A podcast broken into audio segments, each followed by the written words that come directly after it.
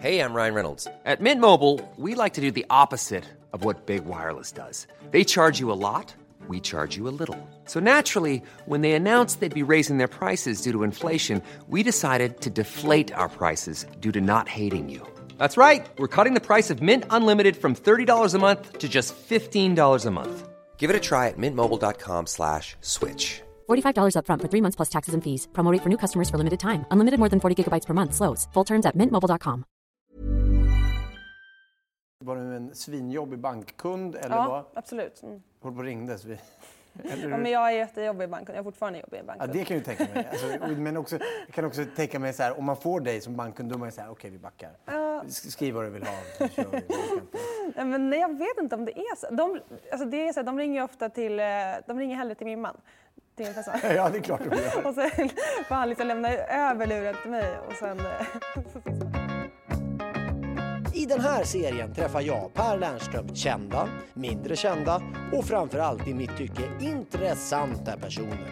För att ta reda på vad som tagit dem dit de är idag. Och framförallt så söker jag svaret på frågan, hur blev det så här? Carolina Neurath, du är 30 år gammal, du är förlovad och har en dotter som snart fyller 2. Du är då författare och journalist. Du blev känd för den stora massan, de allra flesta i alla fall, när du skrev boken om HQ Bank. Nu är du aktuell med en skönlitterär bok, den första för din del. Hur blev det så här? Nej, men det var ju under min mammaledighet som då hade jag precis avslutat min tidigare bok, De svenska riskkapitalisterna, och korreläste det sista där precis efter min dotter hade fötts. Och sen så kände jag väl lite att jag hade väl lite kreativitetsångest under föräldraledigheten. Men jag hade väl liksom turen att få ett barn som sov ganska mycket så där i början, var ganska lugnt och har många som hjälper till omkring, så att jag kände att jag ville använda tiden och faktiskt producera någonting. Och då började vi skissa lite grann på en bok. Och sen först var det lite svårt i början, men sen efter ett tag så kändes det självklart. Har du behovet av att producera? Absolut, ja. Var kommer det ifrån? Jag har nog bara något sånt behov av att hela tiden producera. Men jag gillar liksom att ta tag i saker och göra saker på en gång. Om det är så liksom i jobb eller om det är disken. Jag gillar inte att, liksom, att det står att man sköter det sen. Jag gillar att göra det på en gång. Är Niklas, din fästman, likadan? Han är inte likadan. Nej, tvärtom. Eller? Han är tvärtom. Ja. Men jag kan liksom inte förstå det där resonemanget att man liksom, tar disken imorgon. Varför då? Det är väl lika bra att bara göra. Sen kan man slappna av och det är så mycket skönare. Ja. Men okej, och hur... Kan du slappna av då? För jag menar, du kan alltid hitta grejer i hemmet som du... Eller exakt. Nej, men jag tycker att jag har blivit bättre på att slappna av på senare år. Jag hade jättesvårt för det för några år sedan. Alltså, så här, jag hade jättesvårt för att ta en söndag och bara vara hemma och inte göra någonting. Jag fick liksom ångest av det, att slappa. Mm. Och sen så någon gång där när jag flyttade hemifrån någon gång så... lärde jag mig det där. Att man faktiskt kan bara ta det lugnt om man behöver inte utföra något.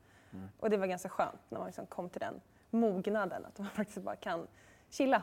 Jag har jobbat som ekonomijournalist i ganska många år och samlat på mig väldigt mycket erfarenheter och man hör mycket, träffar mycket intressanta människor. Man har ju mycket informella möten med folk i näringslivet. Har man? Ja, alltså man har mycket så här luncher och sånt. Alltså det var ju en av mina... Liksom, en nästan regel jag satte upp för mig själv i början att man måste så här, ut och luncha mycket och träffa folk hela tiden. Det är så man får höra vad som händer. Men då är det så här, då är det verkligen off the record-samtal. Absolut, precis. Sen kan man komma överens med vissa personer att de kanske vill ha ut någonting eller att de säger något som är intressant som man kan fråga, vill du säga det här publikt? Men framförallt är det off the record-samtal som man har de här luncherna till. Och mycket då går ju att använda, tanken är att man ska kunna använda det i tidningen och göra nyheter av. Man får höra någonting om någon affär som är på gång eller något liksom, oegentligheter i bästa fall eller hur man uttrycker det. Men sen är det mycket som inte går att skriva om i tidningen heller. Som jag känner att jag liksom samlar på mig så mycket att jag känner som gjort för att få utlopp för i romanform. Inte går att skriva om på grund av? Ja, men olika skäl. Alltså, det finns väldigt mycket olika skäl. Men till exempel en sån sak som att det pratas om att många finansmän, man hör ju ganska mycket om vissa affärsmän och finansmän som hur de, liksom, det är väl inte unikt för finansvärlden så, men hur de kanske behandla sin familj, sina fruar och alltså mycket sånt som vi inte ska skriva om, liksom, eller som inte jag är intresserad av att skriva om heller på, liksom, och framförallt inte på ekonomisidorna.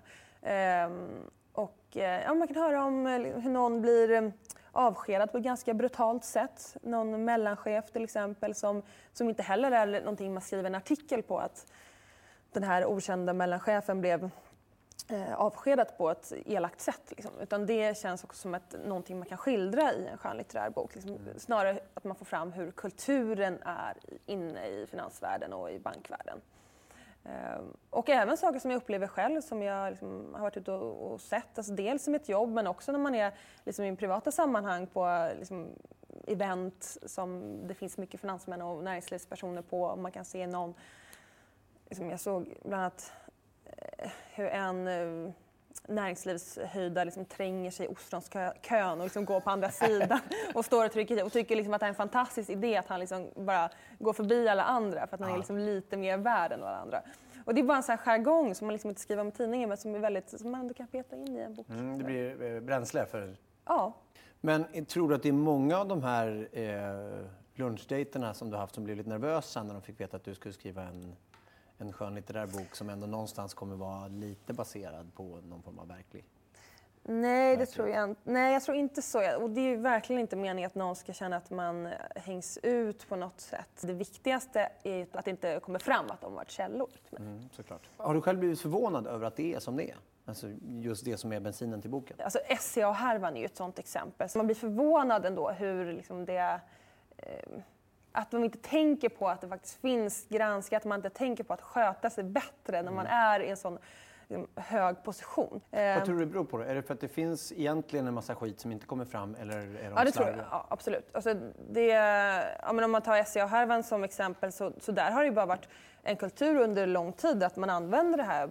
Man använder affärsflyg och man bjuder in till pampiga jaktresor, och sen så har det väl blivit utvecklats mer och mer att man använder affärsflyget i privata sammanhang och tar med fruar och barn och hundar och allt vad det är. Och liksom reser mer som att det vore ens eget, fast det är aktieägarnas pengar man använder. Det finns ingen riktigt som bromsar. Det tror jag är liksom det farliga i näringslivet, att det kanske finns för få personer som bromsar, som är liksom de här som går mot strömmen. Men om vi backar lite grann och går tillbaka till HQ Bank. Det här blev ju enormt uppmärksammat och var ju en jätteaffär som du var med och bevakade. Kanske mest av alla, får man lov att säga, skrev den här boken. Hur blev det så här egentligen? De här första åren så jobbar man ju väldigt mycket på somrarna hela tiden. Då har man inte så mycket till semester. Och då, allt det här skedde ju under sommaren, att det uppdagades då sent på våren att de hade, lätt förenklat ska jag nu säga, men fuskat i sin tradingverksamhet. Alltså man hade blåst upp siffror, kan man säga. Om jag bara förenklar det väldigt mycket. Och jag var väl en av de som bevakade det väldigt mycket och hade väl liksom fått ganska bra indikationer innan på att det här stämmer inte. Och när jag pratade med folk också, så som de som ville prata, så tyckte också att man fick en känsla av att alla var väldigt oroliga. Och det handlade också om att i just HK-fallet så hade ju personalen själva varit med och investerat i så kallade personalkonvertibler. Alltså de hade själva tagit väldigt höga lån, alltså upp till liksom 13 miljoner, alltså ökat på huslånet så, för att själva investera i banken. Och de här pengarna skulle gå helt förlorade om banken gick i konkurs. Därför var liksom de anställda, liksom, även de som var liksom längst ner på golvet, var ju väldigt, väldigt oroliga under hela den här sommaren för att liksom, det skulle gå ut för. Men när kände du att, eller vad var det som fick dig att känna att men det här, vi måste berätta hela den här historien, vi måste berätta den mycket längre än vad vi gjort hittills? Det fanns en bild av att Mats Qviberg går ut i Aktuellt och säger att jag känner inte till det här, jag skyller på sina medarbetare. Och då kände jag att jag ville nog ta reda på vad som verkligen hade hänt. Jag kände att det fanns inte en helt tydlig bild av vad som hade hänt och vem som kände till vad. Och det var ju väldigt tydligt att alla ville skylla ifrån sig, alla skyllde på varandra. Och hur gick du vidare då? Hur mycket spaningsarbete blev det? Alltså hur... För jag menar, folk vill ju inte prata någonstans. Nej, men sen så blev det vad som var bra var ju att jag började prata med Mats Qviberg och Sven Hagström med dem. De kunde tänka sig att ställa upp. Och det tog ju ett tag. Sen så gjorde faktiskt båda det i någon form. Mats Qviberg egentligen inte, det var inte så att vi träffades, men han kunde i alla fall svara på frågor över telefon och sen så bekräfta eller inte bekräfta uppgifter jag hade fått och så. Mm. Och sen så när jag hade de två, då var det ganska lätt att jobba sig liksom ner till andra mellanchefer och så och säga, nu har jag de här två topparna pratar i min bok. Kan du också tänka dig ställa upp? Och sen så fick man liksom, och till slut blev det så att då vill ju alla vara med. Till slut så känner ju, alltså, om man bara har det argumentet, vilket jag också tycker är helt sant, att antingen så ger du din bild själv eller så kommer någon annan göra det. Och då är det väl mycket bättre att man är med och pratar själv. Var du 25 år här någonstans? Ja, 24 när jag började. Men 25, ja. Mm. Det är ändå väldigt liksom, ungt att ta det och ändå ta det beslutet att nu inte jag känsligt att skriva en bok. Ja. Var kom det modet ifrån? Det är så kul, för när man tänker så här nu, när man är 30 och tänker tillbaka på sin tid, så tänker man så här, men gud, liksom, ja, precis som säger, man är 24-25, jättekonstigt. Men då kändes det helt naturligt. Mm. Jag tycker inte att jag... Och likadant nu när jag ser tillbaka på det så kan jag också tycka att det var modigt att vara så här helt själv och skriva den där boken och bara ge sig ut och bråka med alla finansmän.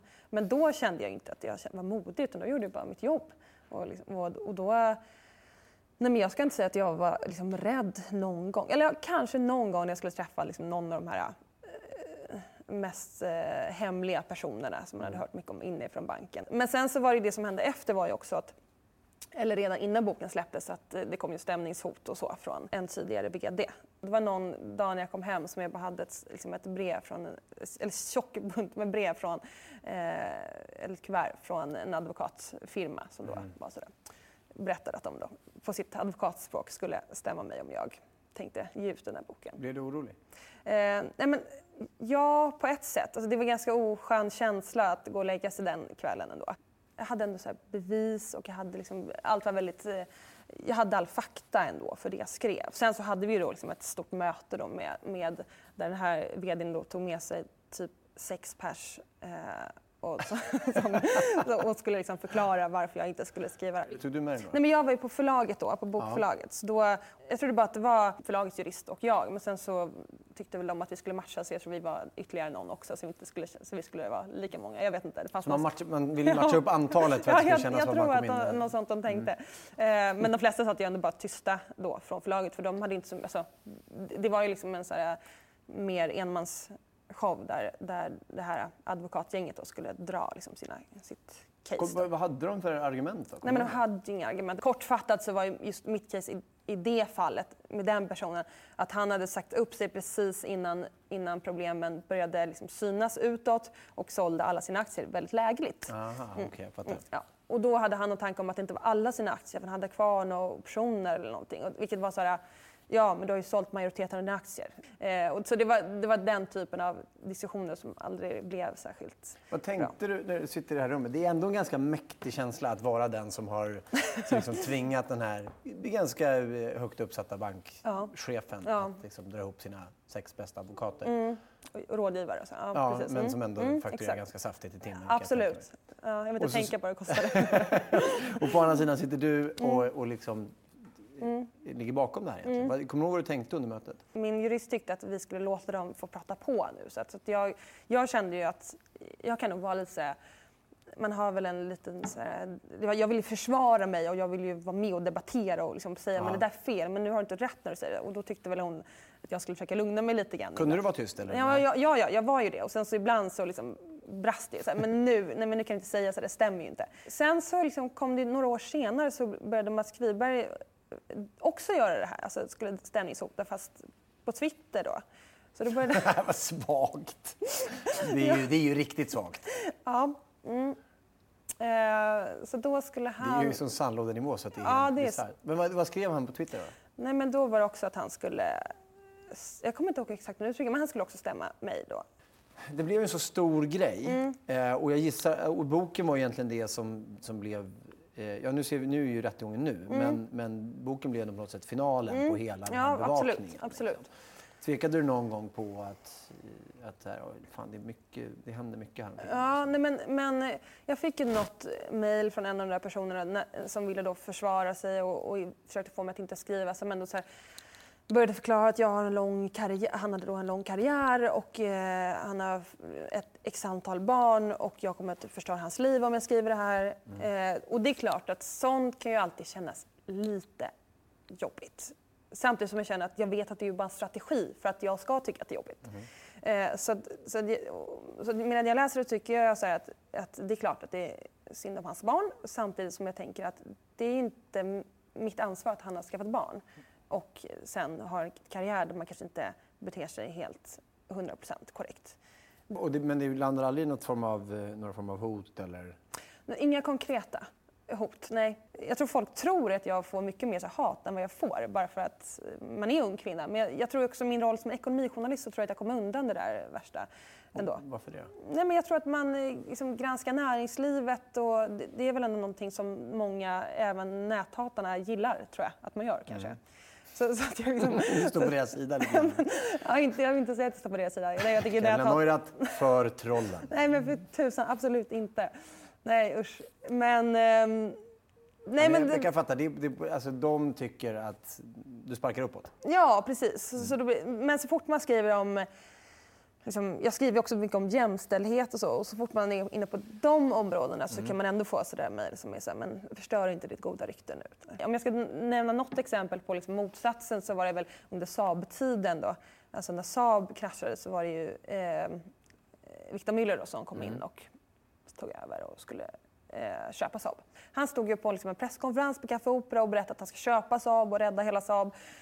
Och sen hade jag då några dagar senare hittade i det här prospektet som jag gick igenom då att han inte hade tillräckligt med pengar för köpet. Så han stod och lovat allting och så fanns inte pengarna. Men han var ändå sådär att han skulle såhär, smsa på kvällarna och men det är så här absurt. Så det var ju ja. Om vadå? Alltså om... Nej men så här, lite på gränsen så här, vad man går på kväll, vilket liksom, kan du tipsa vilket liksom, vad man går på kvällen och vad man går ut. Alltså Victor Muller gjorde det. Ja. Så det var lite absurt. Det är en väldigt speciell person måste jag. Ja men jättespeciell person. Verkligen. Ja. Vad tipsade du om? Nej men jag tror inte jag vet inte ens om jag sa det. Jag kan gå till Soap Bar, det är jävligt hett. Nej jag tror inte att jag sa det. Jag kommer faktiskt inte ihåg vad jag sa det.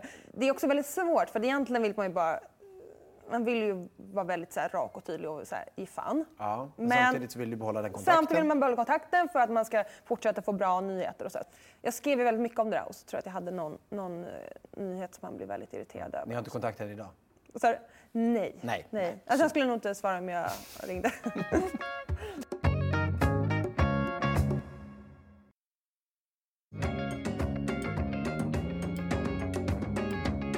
Du blev nominerad till Guldspaden för ett gräv om revisorer. Mm.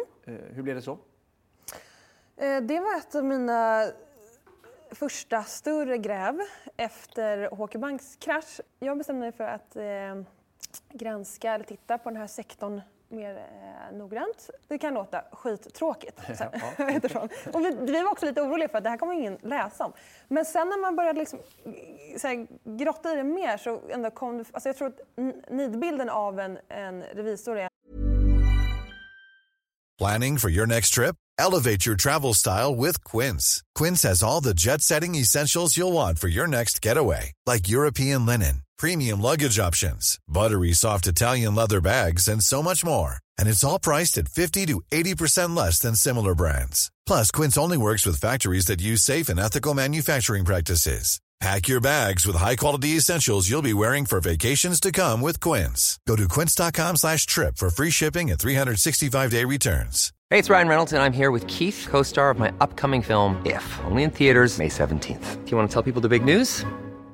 All right, I'll do it. Sign up now and you'll get unlimited for $15 a month and 6 months of Paramount Plus Essential Plan on us. MintMobile.com/switch.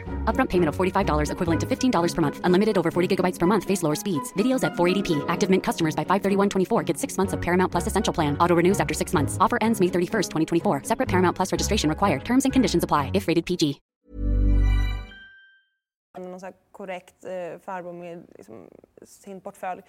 Men det visade sig vara vissa ganska giriga personer som ändå sett till att med sin kunskap se till att tjäna sjukt mycket pengar själva. Att liksom använda det här till att kringgå skatter och verkligen hitta luckor i lagen för att tjäna väldigt mycket pengar.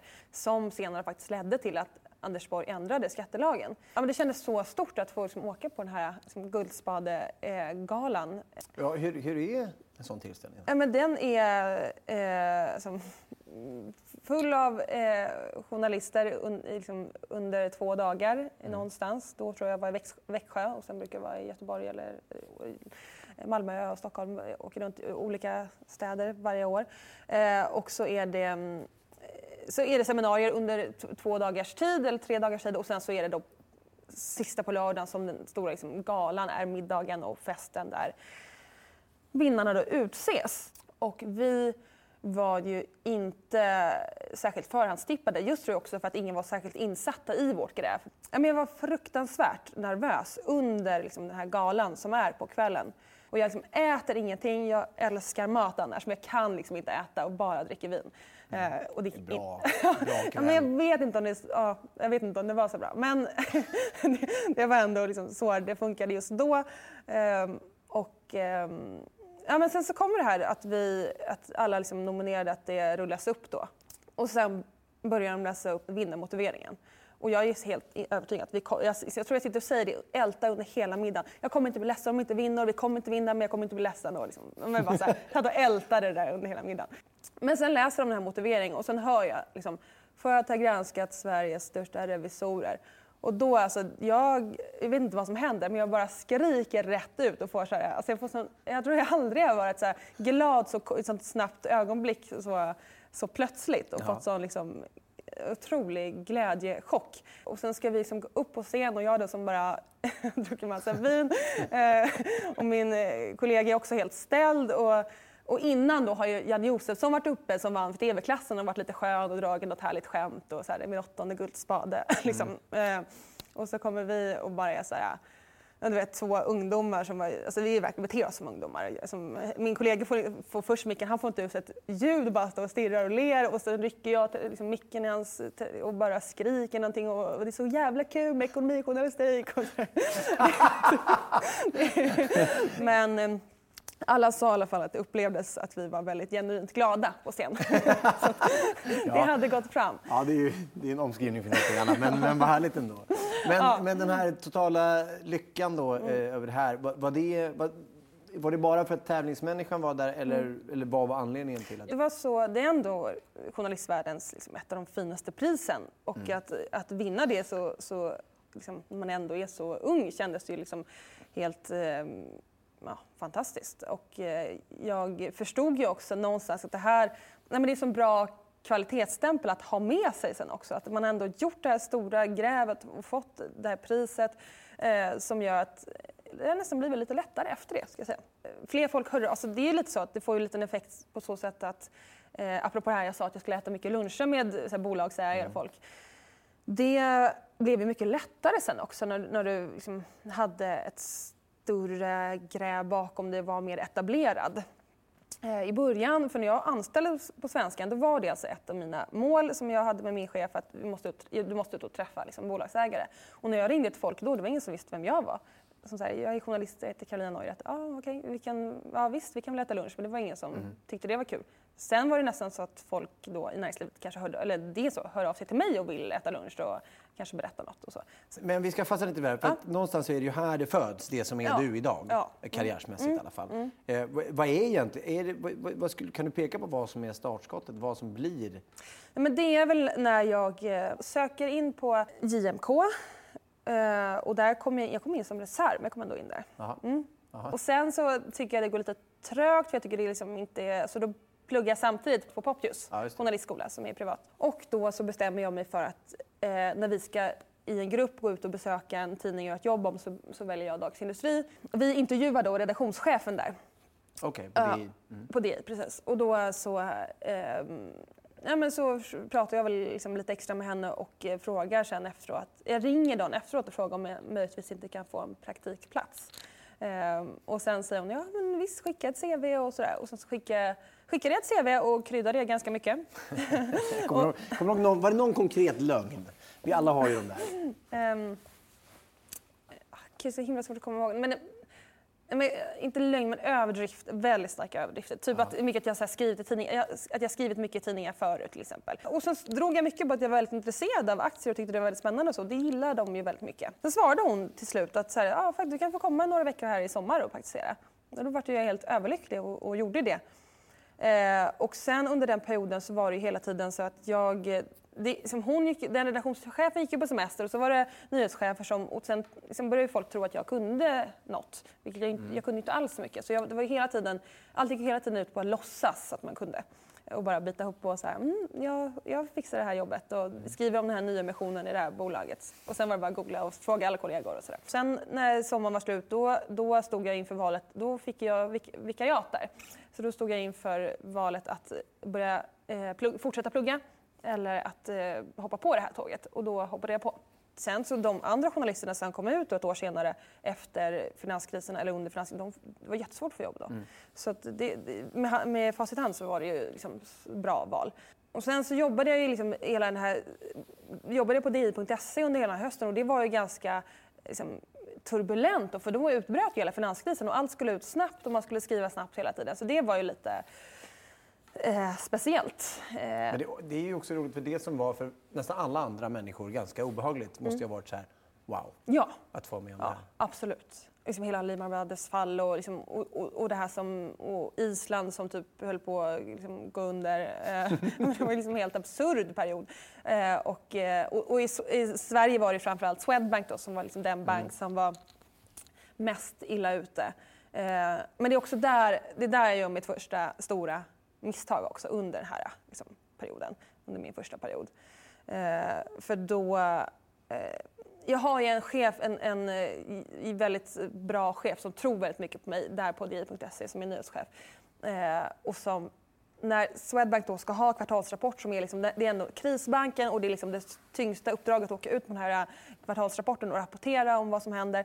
Och hon ändå tycker att, så här, säger på ett möte att Carolina kan göra det här. Och jag kände mig själv lite så osäker på om jag verkligen skulle klara av det, men gjorde det absolut. Jag åker på presskonferensen, ska direkt rapportera och den vdn säger så allvarliga saker som att de ska göra en ny emission till exempel, ta in nya pengar för att liksom rädda banken.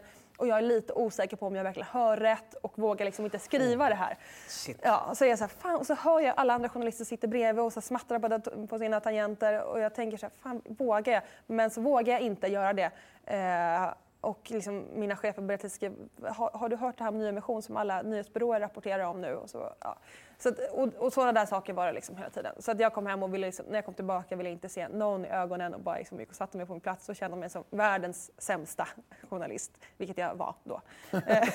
Uppenbarligen, det verkligen totalt misslyckats med uppdraget. Hela den dagen var sån här katastrof. Riktig katastrof. Så att jag tänkte att nu är det kört. Nu kommer jag aldrig bli en riktig journalist. Så jag var väldigt förstörd. Men sen kom ju liksom, sen slog ju finanskrisen också mot tidningarna så att alla vikarier åkte ut, inklusive jag. Mm. Jag lyckas under liksom hela alla de här månaderna, under sommaren, under hösten där, lyckas få alla att tro att jag är ganska bra och kan ganska mycket och är liksom ganska smart. Och sen helt plötsligt så bara... Nu är det så tydligt att jag är inte det. I och för sig så var jag då, som sagt, ändå rekommenderad av min chef till ett annat jobb. Sen då så sökte jag sommarjobb på Svenska Dagbladet sommaren 2009. Någonstans känner jag att jag ändå liksom, kan och är ganska bra på något sätt, tror jag börjar känna igen. För då, sen var det ganska jobbigt under den här tiden när man är vikarie. Det var två andra tjejer och jag som var sommarvikarier. Det är lite Hunger Games, för då är det ju liksom att en får vara kvar av oss tre. Och det är just hemskt, för vi tre blir så jättebra kompisar samtidigt som vi någonstans ska tävla mot varandra, blir det ju.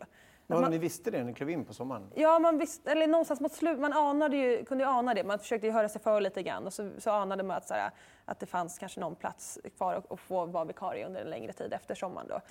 Så det hela tiden var ju ganska, på något sätt en ganska jobbig period ändå, innan man blev fast anställd. Och sen steget ifrån, alltså för att Svenskan har ju profilerat dig väldigt hårt, får man ändå lov att säga. Hur kom det sig att det blev så egentligen? Vi hade en baksideskolumn under den tiden, under den sommaren där, som jag började skriva. Någonstans där så tror jag att jag lyckades väl med det på något sätt. Jag kommer ihåg att min första krönika var om H&M och H&M's vd. Jag hade varit på en presskonferens där H&M's nya vd, Karl-Johan Persson, skulle utses. Och jag tyckte att det var sånt att han var så omgärdad av pressmänniskor och det var en sån vägg, alltså så som det funkar där mycket egentligen, att pressmänniskor ska liksom ta ju nästan över, att vdarna får knappt prata själva utan de blir liksom daltade med som barn. Och jag skrev om det, jag kommer inte ihåg exakt vad jag skrev, men någonting om att Karl-Johan Persson hade fått munkavel och jag tyckte väl att ska man vara vd för ett av Sveriges största bolag borde man i alla fall kanske kunna få prata själv. Och jag skrev det här i en krönika som blev liksom ganska uppmärksammad och den morgonen så ringde den presschefen och skrek på mig, alltså det var den värsta utskällningen jag fått tror jag på länge. Alltså hon gick upp i falsett, hon var helt vansinnig. Hon skrev att hon skulle se till att jag skulle bli av med jobbet och de skulle gå vidare med det här och allt var liksom du är värdelös. Shit. Ja, det var ganska men tungt. Men samtidigt så var det så hade jag fick jag extremt mycket bra respons på den krönikan från så här, journalistkollegor som också var med på att det här är liksom det här är ju ett fenomen som blir allt starkare, vilket det är än idag eller ännu värre idag, att det är liksom kommunikationschefer och presschefer som nästan styr liksom bolagen och alltid så kontrollerat och alla citat ska kollas liksom jättenoga och helst ändras helt och liksom, det hade börjat redan då. Är du liksom du är stalltjej från grunden? Scratch. Mm, ja. Då, hur kom det sig att du började med hästar? För att jag blev tvingad från början. Va? Ja, faktiskt. Min mamma höll på med hästar och tyckte så här att det här skulle jag göra. Mm. Men jag tyckte att det var lite tråkigt i början att rida också för det gick men det gick liksom lite trögt. När man är så liten så gör man inte så mycket. Man sitter på hästryggen. Hur gammal var du? 6-7. Ja. Ja, då sitter man mest runt. Precis. Och det tyckte jag var ganska tråkigt. Så jag var mycket så här stökig. Jag ställde mig upp i staden och vände mig om. Och det var lite så här... Vände dig om? Baklänges och så här. Ja, men så jobbigt. Hur mådde du när du var liten egentligen? Jag vet inte. Vi är på något här nu, tror jag. Ja, nej, men... Har du pratat med någon om det här på riktigt? Nej. Ja. Borde jag göra det? Ja, jag tror faktiskt det. Okay. Finns... Nej, men jag tyckte att det var liksom, gick lite trögt. Mm. Sen däremot så blev det väldigt kul när man började komma igång och rida mer och jag började tävla när jag var ganska ung också i hoppning. Så. Mm. Och då, ja, men då tyckte jag, liksom, i och med att jag liksom började rida ganska många dagar i veckan och så kom jag liksom in i det här och tävling tycker jag var jättekul. Hästarna har hängt kvar då? Hästarna har varit med hela livet? Ja, jag har aldrig inte ridit. Mm. Så det har varit med hela tiden. Hur har det format dig? Jag tror att man blir ganska... jag tror det är ganska bra att ha den här stalluppväxten. Man blir liksom lite tuff och orädd och liksom inte så skåpig på något sätt, tror jag. Man är van att ta i och jobba. Så får man liksom på det där ganska tidigt att man hjälper till i stallet och sköter allt runt omkring och så. Efter att du gått ut gymnasiet, vad hände då? Då flyttade jag till Lidingö. Dels för att jag hade min dåvarande sambo där och för att jag började plugga på universitetet. Hade du någon sambo när du gick gymnasiet eller? Nej, efter gymnasiet precis. Ah, okay. Så det träffades när vi var 18 och sen så i och med att jag började plugga på universitetet så var det liksom lite närmare att ändå flytta till Lidingö. Och sen köpte vi egen bostad då när vi var 19. Jag blev väldigt intresserad av liksom, räntor och hur min bolåneränta funkade. Dels när jag kollade på lägenhet för att få en känsla av när priserna går upp och ner och vad det beror på. Men också sen när man väl fick lån då, vad styrde räntan och så. Och då blev jag väldigt intresserad av ekonomi och någonstans därav också världsekonomi. För det är så mycket som påverkar räntorna. Hur var du som tonåring, alltså som barn och tonåring? Som barn var jag ju ganska jobbig ändå. På vilket sätt? Stökig. Alltså, jag har ju alltid varit jobbig som litet barn också. Så här, skrikig och jobbig och så. Så att det har fått höra väldigt mycket. Och väldigt mycket energi liksom, som vissa barn är. Så stökig och lite störig. Och i tonåren sen? Jag skulle inte säga att jag var liksom superspårad så egentligen. Utan... I och med att jag hade egen häst så var jag alltid tvungen att så här, gå upp tidigt på morgonen och ta hand om hästen och så. Så att när alla kompisar gick ut och så festade, jag fick ju liksom, kunde inte alltid vara med på den delen riktigt. Utan jag fick ju Ibland kunde jag vara det. Och då, någon gång så var jag liksom med och så, jag kom ihåg att jag somnade i boxen. Så jag höll på att mocka. Så någon annan snäll tjej hittade mig. Just för att man skulle försöka göra både och. Ja, jag vet inte, min fru rider ju en del. Det är ju, om jag skulle välja någonstans att sova så är det ju inte i... när jag mockar i boxen. Det är ju inte det trevligaste. Nej, jag tror att jag bara skulle ta en liten paus. Ja, flytta lite bajs. Jag passar på att lite grann. Ja, precis. Du skulle beskriva det som lite lugnare då? Jag har inte haft någon sådär supergalen knarkperiod. Eller ingen sån period riktigt. Om du tittar liksom på hur det ser ut idag, om man ser bankväsendet idag. Vi var inne och pratade om det lite förut idag. Hur tycker du att det är? Alltså det är svårt. På ett sätt så blir allt liksom bättre. Att det blir mer så här regler, det blir mer kontrollerat och så. Och sen så helt plötsligt så kommer det kommer hela tiden nya skandaler. Så nu är det Swedbank som är i kris igen, då får man säga.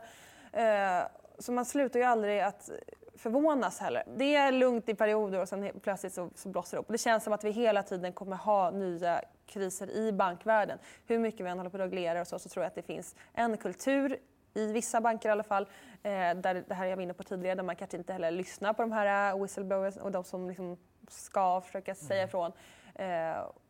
Och så länge man inte gör det ordentligt så kommer det hela tiden uppstå nya kriser. Om vi skulle göra ett försök nu efter det här samtalet att ändå genom en mening svara på frågan hur blev det så här? Vad skulle du säga då, Karolina? Då skulle jag säga att jag nog alltid haft väldigt mycket energi och velat göra någonting vettigt av den. Och de facto gjort det också, ska man väl kanske säga. Jag tror ju att om man skulle gå tillbaka till vad som hänt. Det är ju roligt att hela din karriär börjar ju med att du är världens jobbigaste bankkund. Det är där allting börjar någonstans. Köpa egen första lägenhet. Ja. Du, det här var superhärligt att ha dig här. Verkligen. Och tack för att du fick komma hit och få reda på exakt hur det blev så här. Ja. Skönt att vi redde ut det en gång. Du, tack. Ha det så bra. Och hälsa Mats nästa gång. Absolut. Kan vi inte twittra någonting till honom nu? Mats, ja. Du, Twitterduell. Ja, han är superaktiv.